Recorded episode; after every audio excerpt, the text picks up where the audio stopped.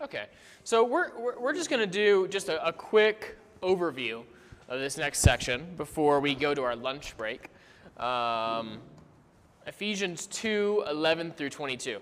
So I'm going to read it, and we're going to do our remember the big picture exercise again, right? So we've, we've always been asking, how does this text relate to the, the previous pericope, right? And how does it relate to chapter 1, verse 10? So I'm going to read it, and then I want you to talk in your groups about that question. Therefore, remember that at one time you Gentiles in the flesh, called the uncircumcision by what is called the circumcision which is made in the flesh by hands. Remember that you were at one time separated from Christ, alienated from the commonwealth of Israel, and strangers to the covenants of promise, having no hope and without God in the world. But now in Christ Jesus, you who were once far off have been brought near by the blood of Christ. For he himself is our peace, who has made us both one, and has broken down in his flesh the dividing wall of hostility by abolishing the law of commandments expressed in ordinances, that he might create in himself one new man in place of the two, so making peace, and might reconcile us both to God in one body through the cross, thereby killing the hostility. And he came and he preached peace to you who were far off, and peace to those who were near. For through him we both have access in one spirit to the Father. So then you are no longer strangers and aliens, but you are fellow citizens and saints, fellow citizens with the saints, members of the household of God, built on the foundation of the apostles and the prophets, Christ Jesus himself being the cornerstone, in whom the whole structure, being joined together, grows into a holy temple in the Lord. In him you are also being built together into a dwelling place for God by the Spirit. Okay, go ahead and talk about that in your groups. How does it relate to the previous pericope? And how does it relate to chapter 1, verse 10? How, yeah, so pericope, just that, that little heading you see in your Bible, that's, that, that's a pericope. So 2, 1 through 10 is a pericope. So like 1, 3 through 14 is a pericope also, right? That's more than one paragraph, but it's one pericope. Yeah, so, okay, what do you guys think? Let's talk about how it relates, especially to the previous pericope, but I, I think we could even say so other things that have come before. But what, what conclusions did you make there? Yeah, AB. I think the previous pericope, he was establishing a case for how it's by grace through faith alone that they have been reconciled to God, and that that was done because of their union with Christ. Yeah, good. And on the second one, the connection is he's he's beseeching them to to realize that their uh, unity among themselves. Yeah. Good. Yeah. If we're all united to Christ, then we should be united to one another. Good. I love that. That's a great. That's a great way to say it.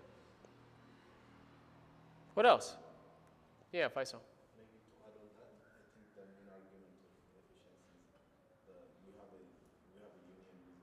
Uh huh. Uh huh.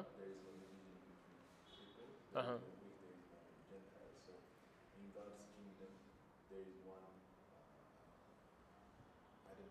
Yeah, there's one identity. Now, I like what you're saying, but I would say it the opposite way. Okay, so what you said is because we're united with God, we should be united with one another. But I think, I think, I challenge you, like, think about this, like, and how, especially in verse 16, because we're united to one another, we're united to God. I think that's how Paul says it in 2:16. That vertical reconciliation happens by means or sorry, yeah, vertical reconciliation happens by means of horizontal reconciliation. God reconciles a body to himself. But I think you're right that within the theme of the united people of God, this is how the united people of God happens. The united people of God happens as Christ breaks down the dividing wall of hostility and makes Jew and Gentile one, right? If there's only if there's only one God, there can only be one people of God.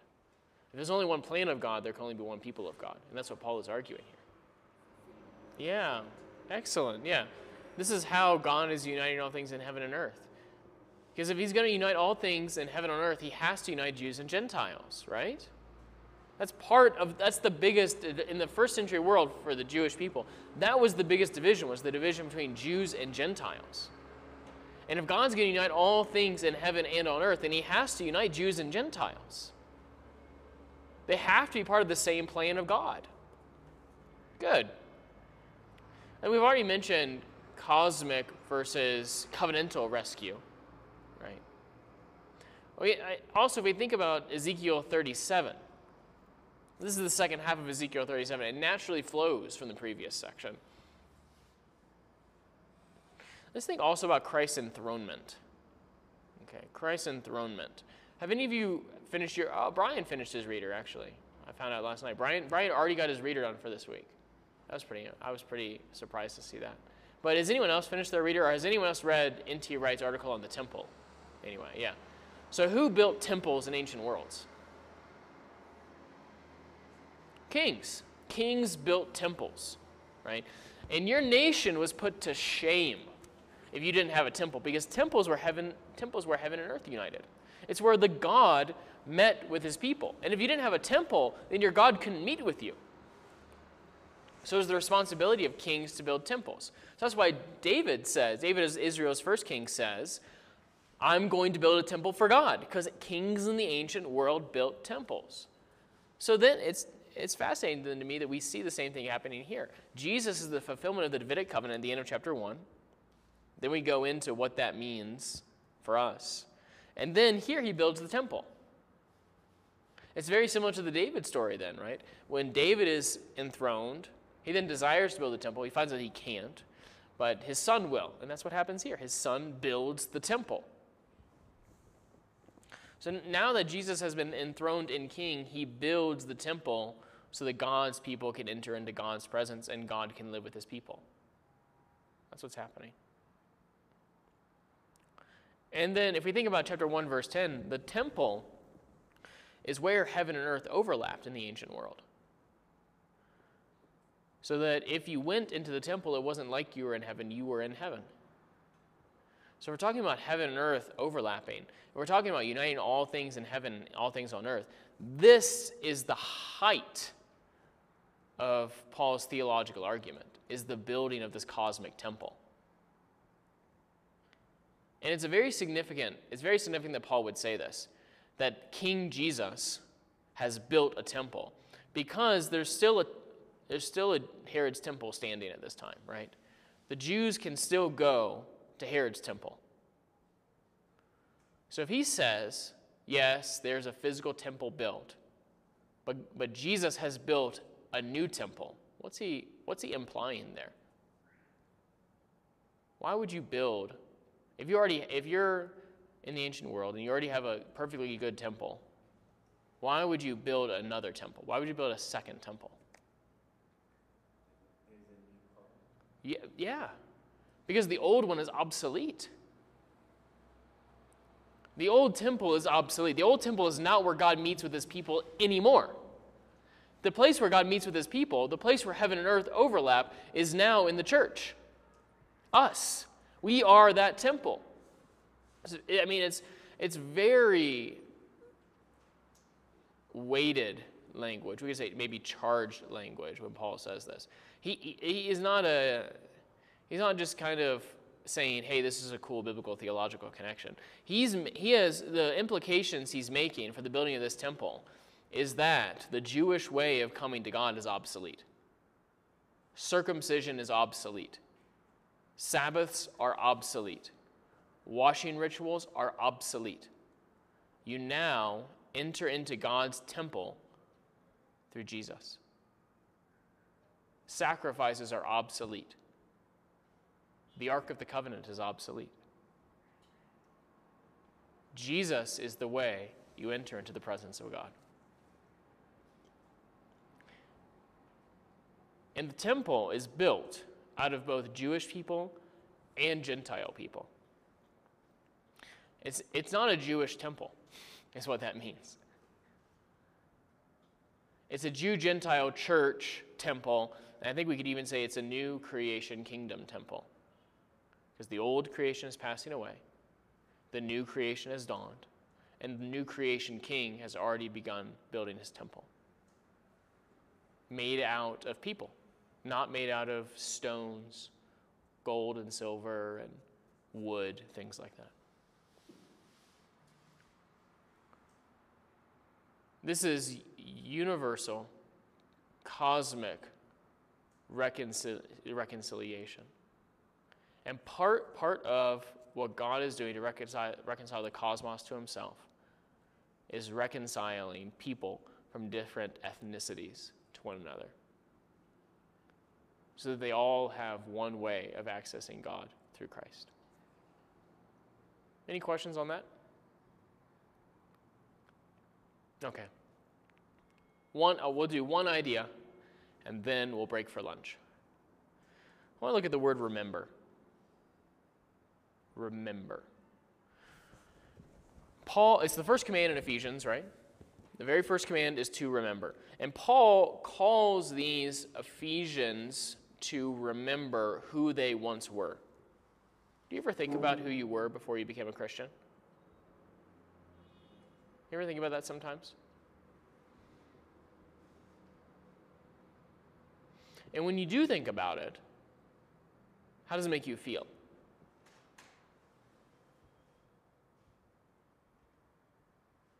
Guilty? Like, oh, I wish it hadn't have gone like that. I wish I hadn't have done that. Paul, Paul also has a category for remembering our salvation, remembering who we were.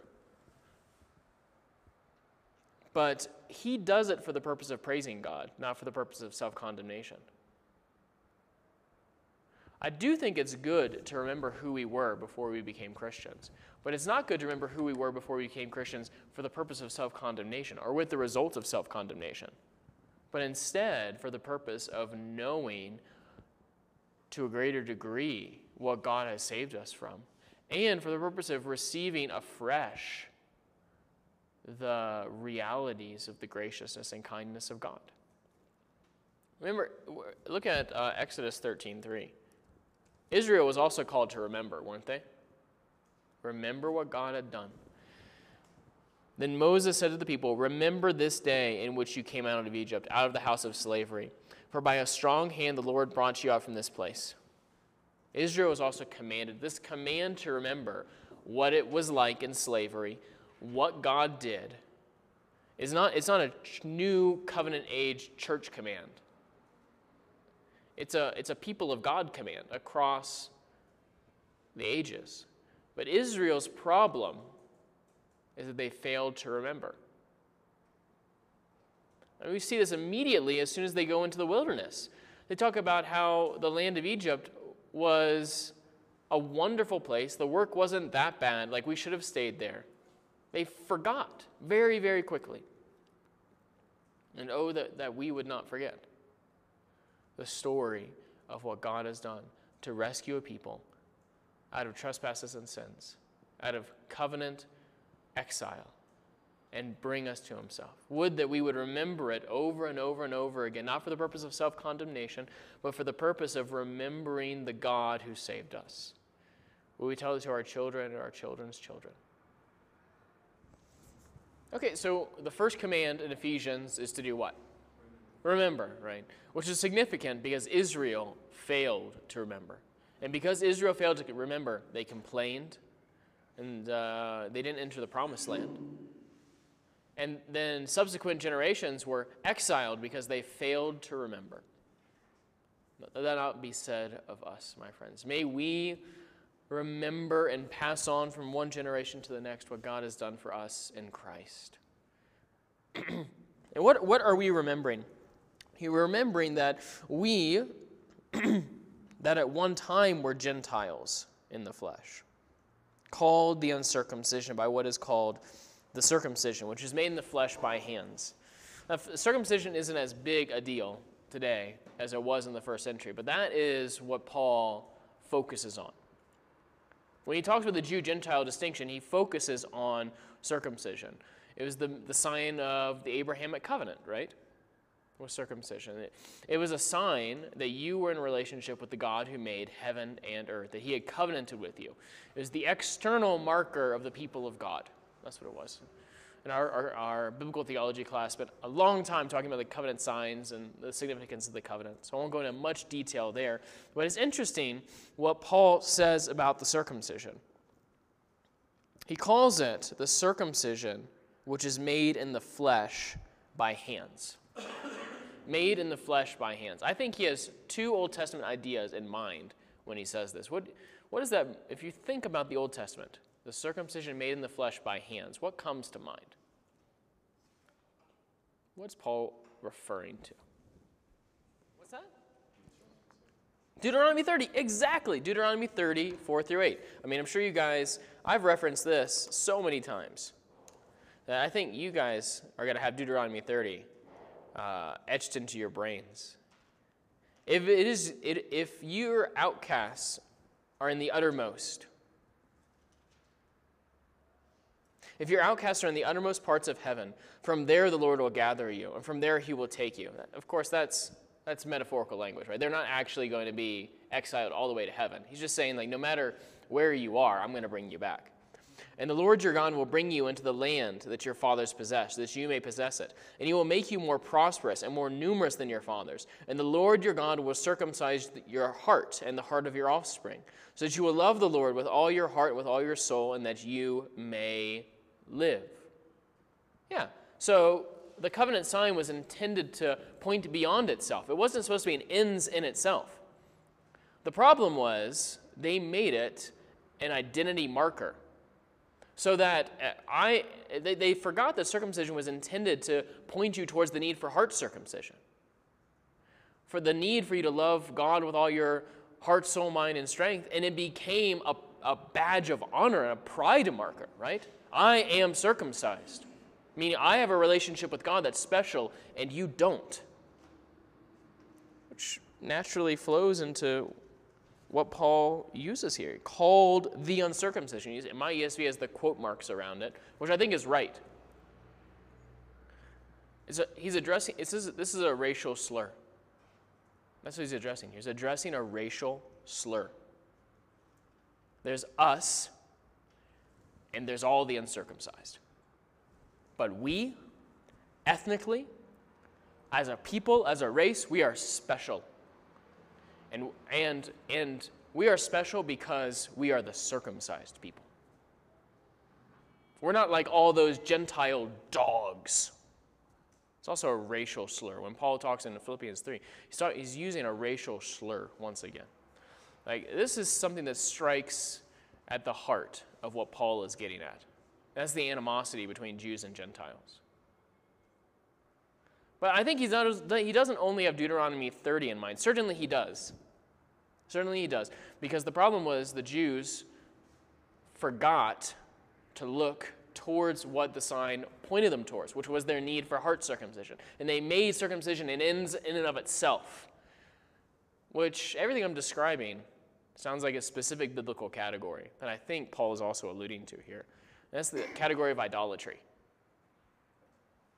Idolatry. Look at, uh, there's a lot of examples of this. But when the Bible speaks about foreign gods as opposed to Yahweh, it always describes them as the gods made by human hands. Look at uh, Psalm 115.4. Just, this is just one example. Their idols are silver and gold, the work of human hands. I think, I think Paul is likely alluding to not, not only the idea of the heart circumcision, but also the idea that, that circumcision had become idolatrous because it failed to point them towards the God that that had entered into covenant with them and desired that they would love him from the heart. So the, the idolatry of the, I think, I think Paul is saying there's the idolatry of the covenant sign is what we see here. The idolatry of the covenant sign. The intent of circumcision was salvation by grace alone. You must love the Lord. But instead it became us versus you. So by the time of Paul, um, Jewish people became, became presumptuous about their standing with God, right? They became presumptuous about the verdict on Judgment Day. Because I am circumcised, I am in the right with God. I'm part of the people of God. I'm part of the family with God, and therefore I will be made right with God on the last day. And this is what the Judaizers are teaching in Galatians, right? Paul found pride in his circumcision, saying that he was circumcised on the eighth day. Not, not only was he one of the circumcised people, but it was done on, in the correct timing, like according to the law of God. Like, if there's anyone who's accepted before God, it's me. How do I know? Because I have the covenant sign. I'm part of the people. And it began to indicate a sense of superiority, right? I'm superior to you, both religiously and ethnically both religiously and ethnically, I'm superior to you because I have the covenant sign. And this is part of a larger Jew and Gentile hostility also. So, do you remember what happened? Um, Antiochus IV Epiphanes, what he did in 168 BC? Probably, probably in fulfillment to the abomination of desolation that Daniel talked about. What did he do, Yisakor? Do you remember? he sacrificed a pig in the middle of the temple. An unclean animal. Like, of all, and this is a temple that already the people are feeling less than thrilled about. And now he, he defiles it with the blood of an unclean animal. And he put up a, a, a statue to Zeus in the temple. This is 150 years before Jesus you know, within 200 years of Paul writing this letter.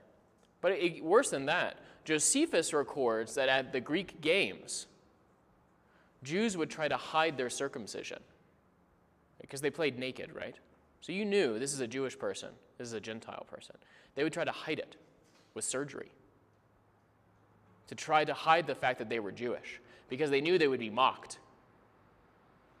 Josephus also records in the third century, in the, in the exile to Egypt, that the Jews refused to live in the same communities as Gentiles. They refuse to do it. So, th- this background material really informs the hostility that you feel between Jews and Gentiles at this time. And think, think about how radical it was then for Peter in Acts 10 and 11. Peter, even after, even after hearing about Gentile conversion and witnessing it has to have the vision of the sheet with the unclean animals, right? He has to have that vision for him to believe that Gentiles are part of the covenant community because of the hostility that really did exist between Jews and Gentiles. And that's, that's all encapsulated with the phrase, you uncircumcised. Which goes on, I mean, we see that in Samuel also, right? That was what they called Goliath, was this uncircumcised Philistine.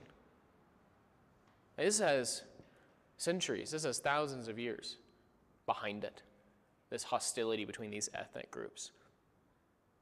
So, the idea that Jews and Gentiles would be together, the single people of God, and the Gentiles would inherit all the offspring, or uh, are the offspring of Abraham, they inherit all the blessings is a radically countercultural idea.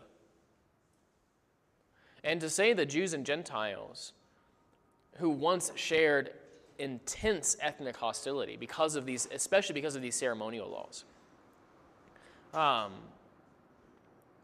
it was, and this is why Paul spent so much time talking about the relationship between Jews and Gentiles. So who, who were these who were these Gentiles? Look at verse 12. There's five descriptions of them. What are, the, what are the description of these Gentiles in their former lives? Go ahead and say them out to me. Yeah, they were separated from Christ. That's the first one. Let's talk about that. They did not have the promise of the Messiah. They, they might not even have heard the word Messiah the anointed one. They might not have even known about it. They didn't have Genesis 3:15 or Genesis 12:15 and 17. They didn't have 2 Samuel 7. They didn't have the promise of the prophet like Moses in uh, Deuteronomy 16, I think, or 18. they didn't have any of this. They didn't have the Old Testament types which pointed them to Jesus. They had none of it at all. What's the second one? They were not citizens of Israel. And this, this goes beyond covenant. I mean, this is all covenantal rescue, we said, right? Paul's doing the same thing he was doing at the beginning of chapter 2 where he's saying you were dead in your sins and then listing all of the implications of that. Paul's doing the same thing here. You were cut off from the promise of the Messiah. You were not part of the Exodus 19 community, the kingdom of priests community, the special chosen nation community. You didn't have the civic rights that belonged to being a member of Israel. God, when God chose to move forward his redemptive plan in the world, he chose a specific ethnicity, a specific group. They were his holy nation, his royal people, and his, his people for his own possession, right? And this meant they didn't experience contact with God through the temple. They were excluded from that, which gets to the third one. What's the third one? strangers to the covenants of the promise, foreigners to the covenants of the promise. They were not only foreigners in regards to ethnically being outside of the nation of Israel, they did not know about or have access to these covenants of the promise. And we spent a long time talking about the covenants of the promise. So I'm not going to go into extensive detail here, but all, all that to be said, it is one promise with multiple covenants, multiple expressions of the one covenant promise of God to redeem his people. The result of being excluded from the citizenship of Israel is you don't have access to the covenants. You don't have the promises. You don't have Jesus. You're not part of the people where God dwells there. And so the next two make sense. You're without hope and you're without God. You're without hope. You were hopeless. You do not have hope in the coming Messiah. You do not have hope in the day when God would make all things right. There was no hope in the future resurrection. There was no hope like the, uh, the Jews, Jewish people have. There's no hope in the idea of one day all things may, may be made right again through the God who redeemed us. There's no hope of the new covenant, and you're without God. It doesn't mean they were, they were atheists, like they didn't believe in any God, but it means that they were without the true God of Israel. Right? This is prob- probably, probably Paul is being a little coy here also because uh, Jews were accused, or Christians were being or accused of being atheists in the in the first cent- first and second century because they only believed in one God instead of the plurality of gods that the Greco-Roman world believed in. But you were the ones without who were without God, not these Jewish people. Now they've come to become monotheists, and now they now they see that they were without God. I mean, it's hopeless, right? Covenantally, they were excluded. And if that's the case, there's no hope for them to have access to God or have hope in the world. And that gets to the next section. So Paul does the same thing that he did in 2 1 through 10, and he says, but God, right? Before he said, but now, or before he said, but God, now he says, but now. There's a complete reversal of the former state. The former state was excluded. Now, God is going to act to reverse all of that.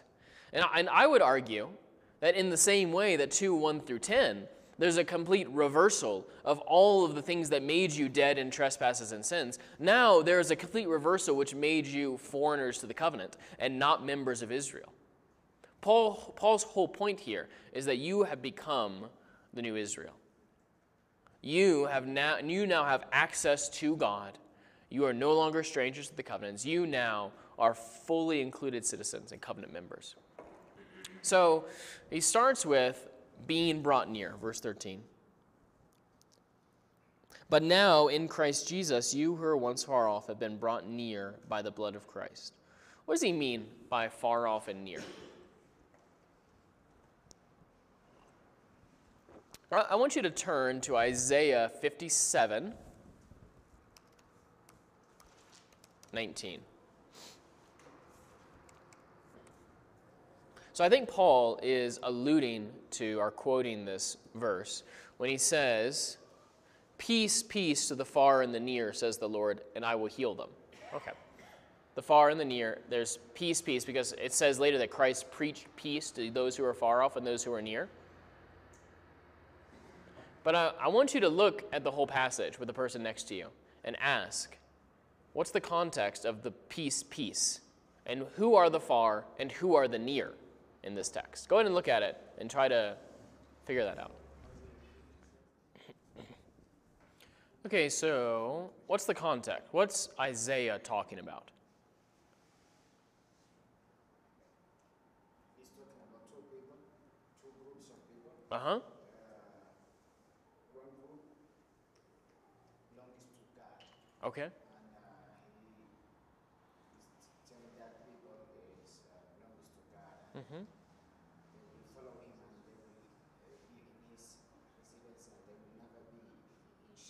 Yeah, they're go- there's a group of people who are going to be in God's presence. Good. Now, who are the far off and who are the near, though, in Isaiah? Or what is this describing?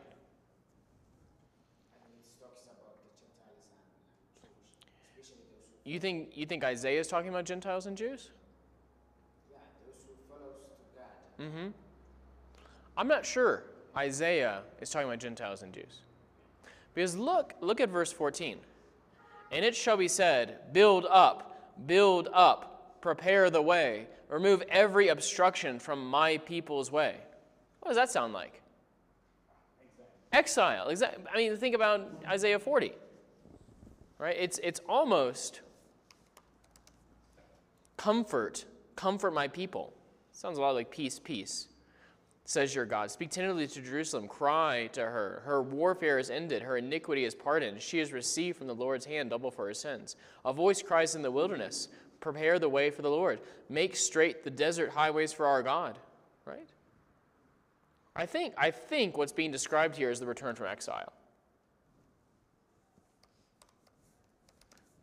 So if that's the case, who are the people who are far off and who are the people who are near? Those who are exiled and those who are in the land. Yeah, I think so. I think he's exactly right. He's describing the people who are far off from the land and the people who are in the land. I think that's who he's describing. So then, when Paul takes this same idea, this same verse, and he applies it, he doesn't apply it to Jewish people in exile and Jewish people in the land. He applies it to Gentiles and Jews. The far off has been transformed not to Jewish people in exile, but instead to Gentile people who are outside the covenant.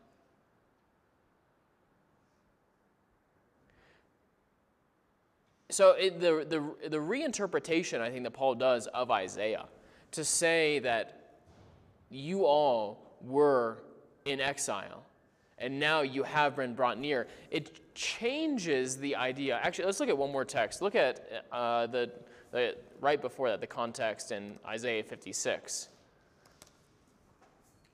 I think Paul's not doing, Paul is using Isaiah to kind of reinterpret Isaiah because at the end of the previous chapter, or in the previous chapter anyway, there's promises for Gentiles coming in to God's people.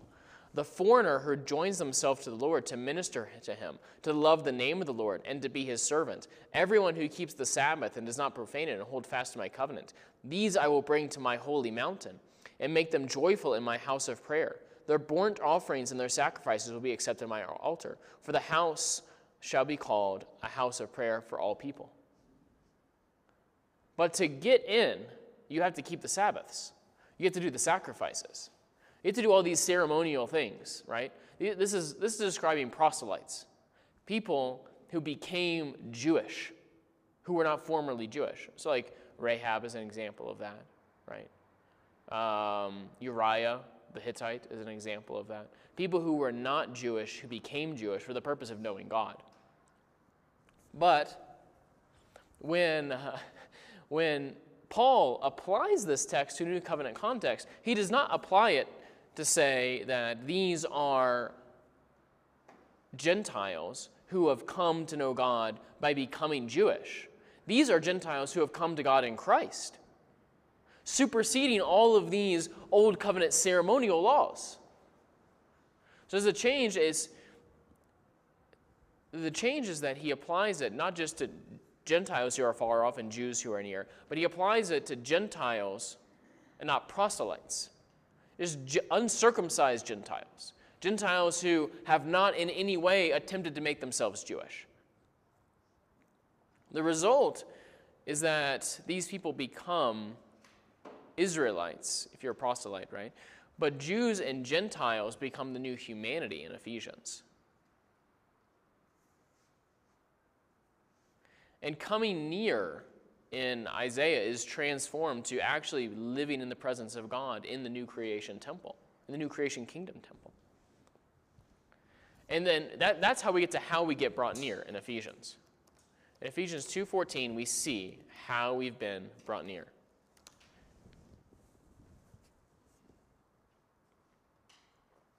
For he himself is our peace, who has made us both one, and broken down in his flesh the dividing wall of hostility, by abolishing the law of commandments expressed in ordinances, that he might create in himself one new man in the place of two, so making peace. Okay. This is a very hard text. And we've looked at it a few times before, right? But I want to ask you four questions from this text. Four questions, and you're going to have to talk about it. Now, I've taught, I've taught this class before, and I've, when I, some, one time when I taught it, I got 16 different answers to these four questions. But the way, the way you answer these four questions will determine what you think this text means. If you, if you can answer these four questions, I think that interpreting this text becomes much, much, much simpler. Okay. I'm going to give you these four questions. Actually, let me just go to them here. 58.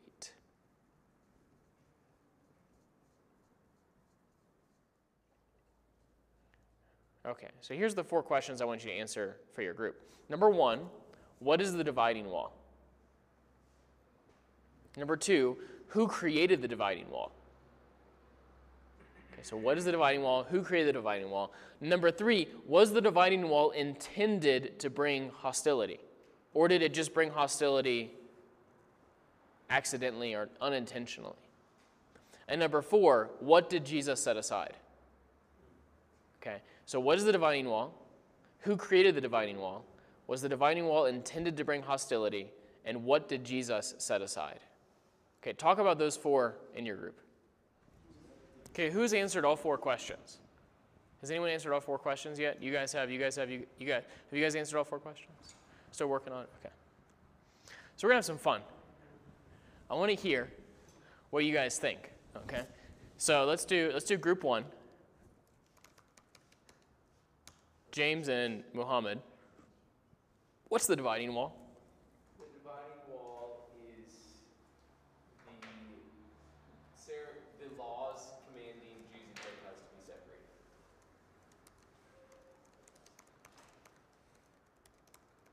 Okay. So who created the dividing wall? God. Did, did God intend that the dividing wall would bring hostility? No. Okay. And what did Jesus set aside? The dividing wall. Well, yeah, of course, but okay, you're saying the, law is commanded that they be separated. Laws, the ceremonial laws. Okay. Ceremonial laws. Dead. Uh, I don't know if that's the best way of summing up. Sure. Those laws be separated. AB and Mikey. Do you agree? Let's start with the first question. What's the dividing wall? Commandments. The, the law? The, the law, well, basically what they say, but the ceremonial law. The ceremonial law. I think it's sin the. Sin? The dividing wall is sin. Okay. Who created the dividing wall? And we can we can say there's two answers. We can say this. So we have two. We have two groups. We have two groups. Okay, so we have group two A and we have group two B. Okay, because there's divisions in this group, right? There there is hostility in this group, created by not by me. Well, I guess you could say it was created by me, but not intentionally, right? Exactly my point. Okay. So I'm going to solve this by just creating two groups in the place of one. Okay.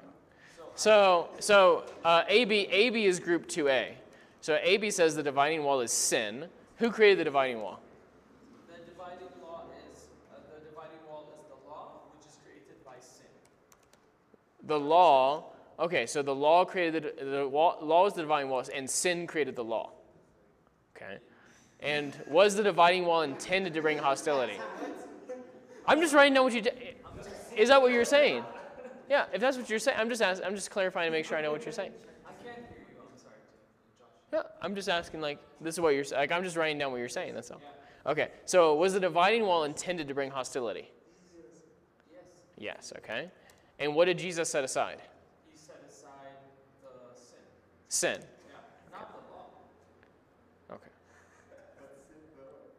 Mikey, Group 2B.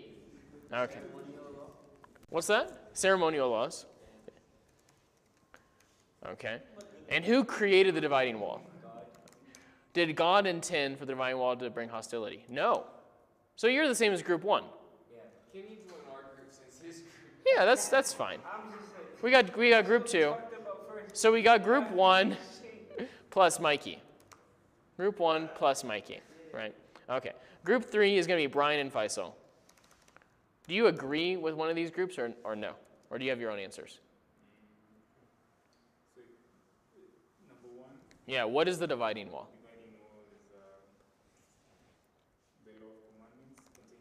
Well, of course, yeah, that's what it says. But like, what does it mean? Like, tell me what that means.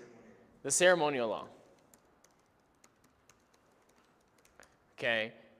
Who created the dividing wall? Okay. Was it intended to bring hostility? No. Okay. And what did Jesus set aside? The enmity. Okay, so he did not set aside. He did not set aside the ceremonial laws. He set aside the enmity that the ceremonial laws brought. Okay.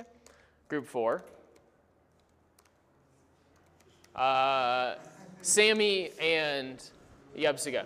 Do we, do we have unity in this group? Is there, is there one answer or no? Or do you agree with another group? You don't agree. You don't agree with each other. You guys don't agree with each other, but you both agree with this group. Okay. Sammy, okay, so I'm going to say group one plus Mikey plus Sammy. Okay, so group four is Yabsiga by himself. Yabsiga. The law. The whole thing? Yeah. Every, okay, sounds good. And then, no, no, the law is the whole law. That's what I'm at. Like, we're not dividing into types of law like other groups have done. Okay. And who created the dividing wall? God. Okay. I'm just asking my friend. You know what? There's no. Okay. So, did God intend the law to bring hostility between Jews and Gentiles? No. Okay. And what did Jesus set aside? The law. Okay. Group five. Do you guys both agree or no? Do you guys both agree? Do you agree with one another? You agree with one another. That's great. And are your answers the same as another group? We have a no, we have a, we have a fifth possibility. Okay. The whole the whole law. Okay. The law specifically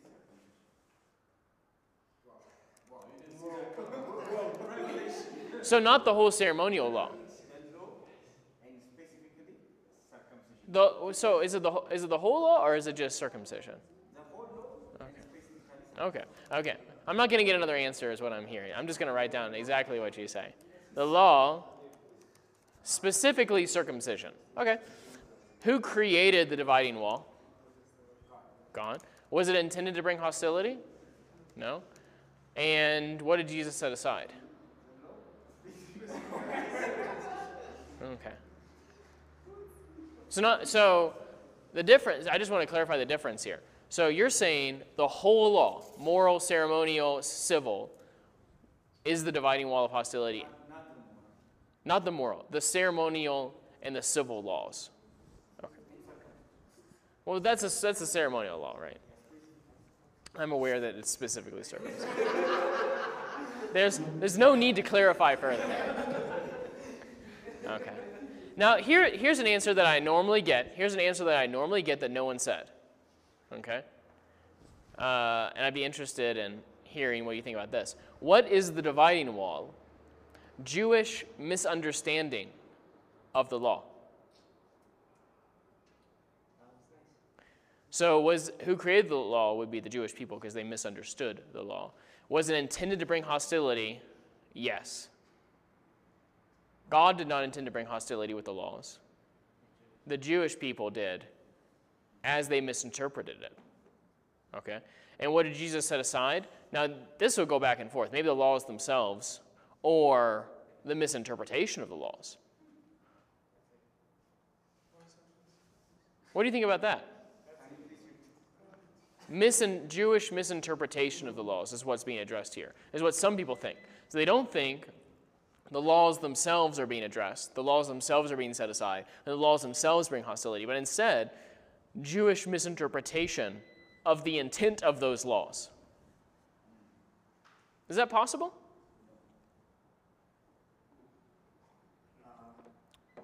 Okay, everyone says no. Why? Why is that not possible? Sammy. Yeah. Yeah, it's possible. Does anyone think the Jewish misinterpretation is, a, is possible? That's what it is? Yeah, there's, there- there's clearly mis- misinterpretation, but uh, on verse 15 it says, by abolishing the law of the commandment. Yes. Yes. So maybe there was the Jewish misinterpretation is the wall of hostility, but it's the law itself that's set aside because there was misinterpretation. Is that what you're saying? Okay. You're just saying all of it's impossible. Okay. Right. Mike, or uh, AB, it looks like you want to say something. Yeah, I think it's, uh, the law in it itself, uh, brings, uh, hostility in the Mhm. that, you know, be apart, be set apart, I am holy. Yeah. As you are my holy people. Right. Yeah. Yeah. Yeah. But sin is what, like, within them. Yep. that. Yeah. Yeah. Yeah. God Sin within them. Yeah, that makes sense. Any other ideas about that? Yeah, James. I think too it says that he has broken down in his flesh Uh huh. by moral hostility, which makes me think that's important. Like specifically, Jesus bore that Right. Yeah, yeah, yeah. I think so. So I, I, I'm encouraged. I, I'm encouraged that I think you guys. You, usually we spend a lot longer on this topic when I teach this class, and usually there's far more confusion. But you guys are, I think you guys are spot on. For the most part, with with what you think this text means. Uh, I'm going to go through through my answers here. So, what is the dividing wall? Or I guess I, there's one more question we have to ask. Gr- Who's group two? Who was group two? Mikey by himself? That's right. Oh, AB by, oh, okay. Okay, no, no, no, that makes sense then. That makes sense. Okay. So, what is the dividing wall? What is the dividing wall? I think, well, well there was literally the dividing wall was an actual wall in the temple that separated Jews from Gentiles, right? So there was a Gentile court and a Jewish court, right? And if you were a Gentile, you didn't have access to the Jewish court. You only had access to the Gentile court. You could not be in the presence of God to the degree that Jewish people were. That, this was a physical dividing wall, but there was it uh, it took on a metaphor also. Actually, Josephus records that there was a sign over the dividing wall between Jews and Gentiles that said Gentiles cannot enter under penalty of death. I mean, if we want to talk about hostility, that's it. The, so the metaphor, the metaphor, the metaphorical uh, dividing wall then uh, is the, the true division that existed between Jews and Gentiles, I think, because of ceremonial laws. Ceremonial laws which divided Jews from Gentiles. And I think, I think that you can see that in the text here. Well, everything that we're talking about is ceremonial in nature, right? Um, which this whole text begins with circumcision, right? And the, the far away and the near because of circumcision, and it ends with the temple. And then that's what makes it significant that it was in his flesh that Jesus tore down the dividing wall of hostility, right? It was through him and not through circumcision. Thanks, Caleb. What's that?